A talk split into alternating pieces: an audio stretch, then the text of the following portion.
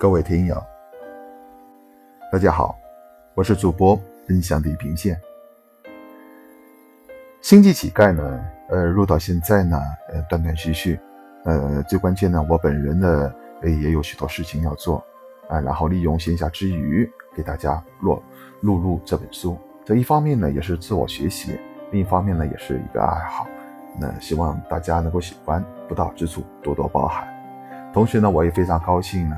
等这本书录入到现在，已经有十人订阅，那对我来说也是一个一个不小的突破。然后我希望各位听友能够能够继续支持我。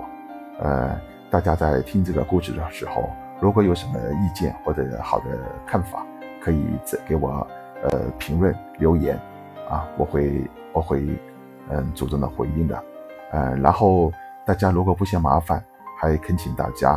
嗯，点击一下我的这个呃书中的贴片广告，因为这是我一个唯一的一个收入来源。嗯，希望大家能够继续支持，你们的支持是我继续下去的动力。谢谢大家。第二十章，浑水摸鱼。长岛部落的一切都显得非常的平静，和往常一样，周围静悄悄的。忽然。远方出现几个黑点，马上引起了巡逻部队的注意。渐渐的，黑点靠近，几部外形奇特的战车出现在强盗巡逻队的眼中。警戒！巡逻队迅速从进入了掩体之中。瞭望塔上面的巨弩也对着前来的飞行器，准备随时发出攻击。当飞行器靠近时，强盗部落巡逻队的心才渐渐放松了些。因为他们看清飞行器上面挂着强盗部落特有的骷髅标志。不过，对于几部衍生的飞行器，巡逻队还是不非常的放心。一个看似巡逻队队长的模样的人走出了掩体，朝七部飞行器打出降落的手势。七部飞行器非常嚣张地靠近打手势的人跟前，两米处才停下。巨大的作用力使得附近的地面好像发生了地震一样，巡逻队长差点没有站稳。请下飞行器接受检查。巡逻队长的脸色非常的不好，这伙人简直太嚣张。被铠甲包得严严实实的宁勋从飞行器中跳下，对着巡逻队长就是一脚。不行巡逻队员马上一拥而上，紧接着拿着弓箭和钢刀对着林勋。林勋丝毫不理他们，直指巡逻队长：“你他妈的不知道这是四当家刚缴获的飞行器吗？有眼无珠的蠢货，连四当家你也敢检查？”说着，打开了飞行器的门。巡逻队员一看，果然四当家正在坐在椅子上，眯着眼听歌，身体还在舒服的晃动。啊！虽然奇怪，刚刚带兵出去没有几天的四当家为什么突然回来？但是巡逻队员还是马上收回了武器。队长从地上爬了起来。呵 呃，不知道是四当家回来，呃，小弟请四当家原谅。呃，这几部飞行器衍生才……呃，说着就要进入飞行器中向四当家道歉。算了算了，林勋赶忙拦住巡逻队长。四当家正在享受，你就别去打扰了，省得四当家不高兴。看着巡逻队长有些为难。林勋继续说道：“放心，你的事情包在我身上了，保证四当家不会怪你了。不过，要是你打扰四当家好心情，那可就……”巡逻队长忙向林勋千恩万谢。林勋忽然装作想起了什么：“哦，对了，四当家说回来有什么事情要做，这巡逻队。”长马上冲着守卫喊道：“还愣什么？赶快给四当家开门啊！是是，一旁的守卫忙不迭迟的答应。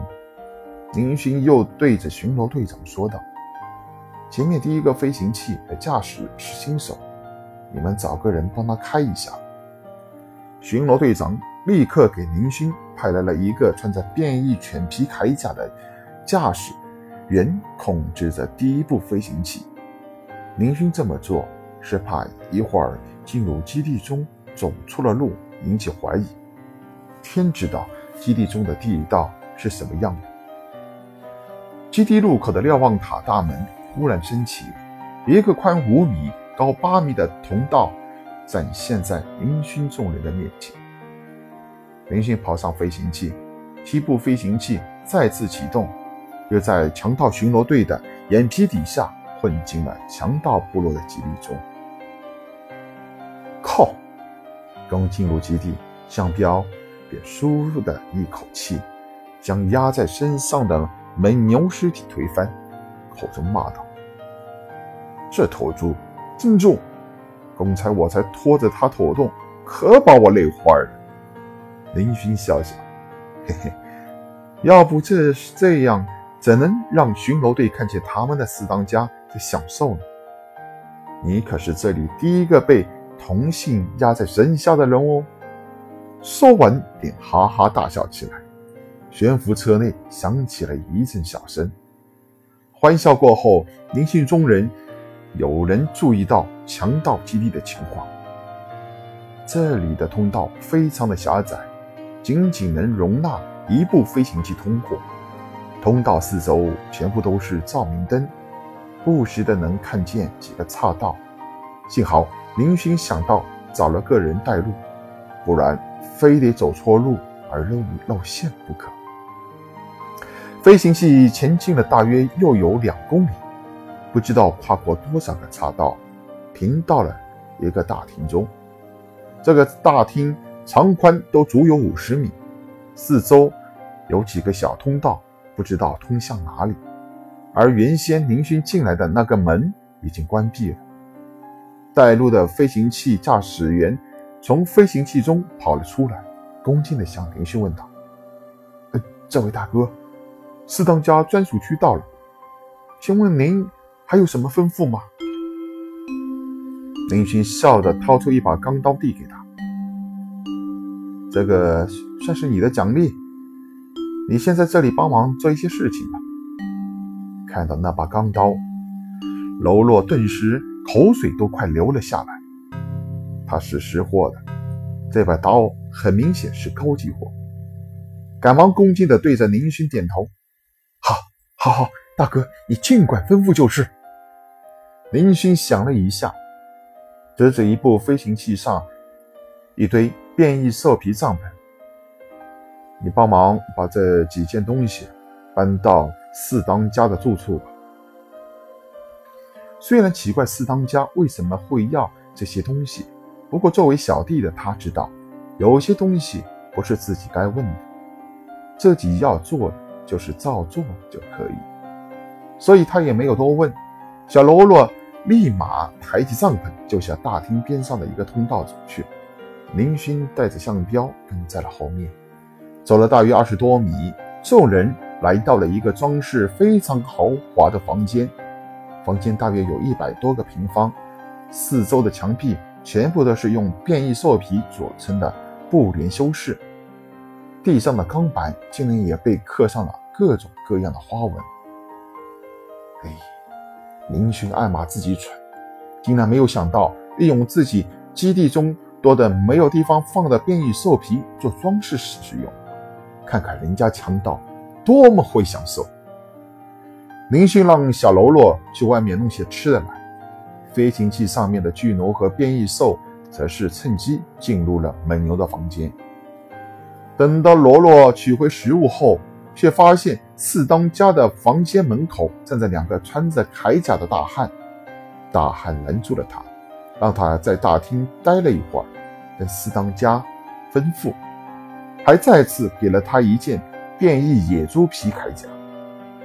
喽啰赶忙答应，光是开回飞行器，拿次食物，又是钢刀又是铠甲的送。他害怕四当家看他回去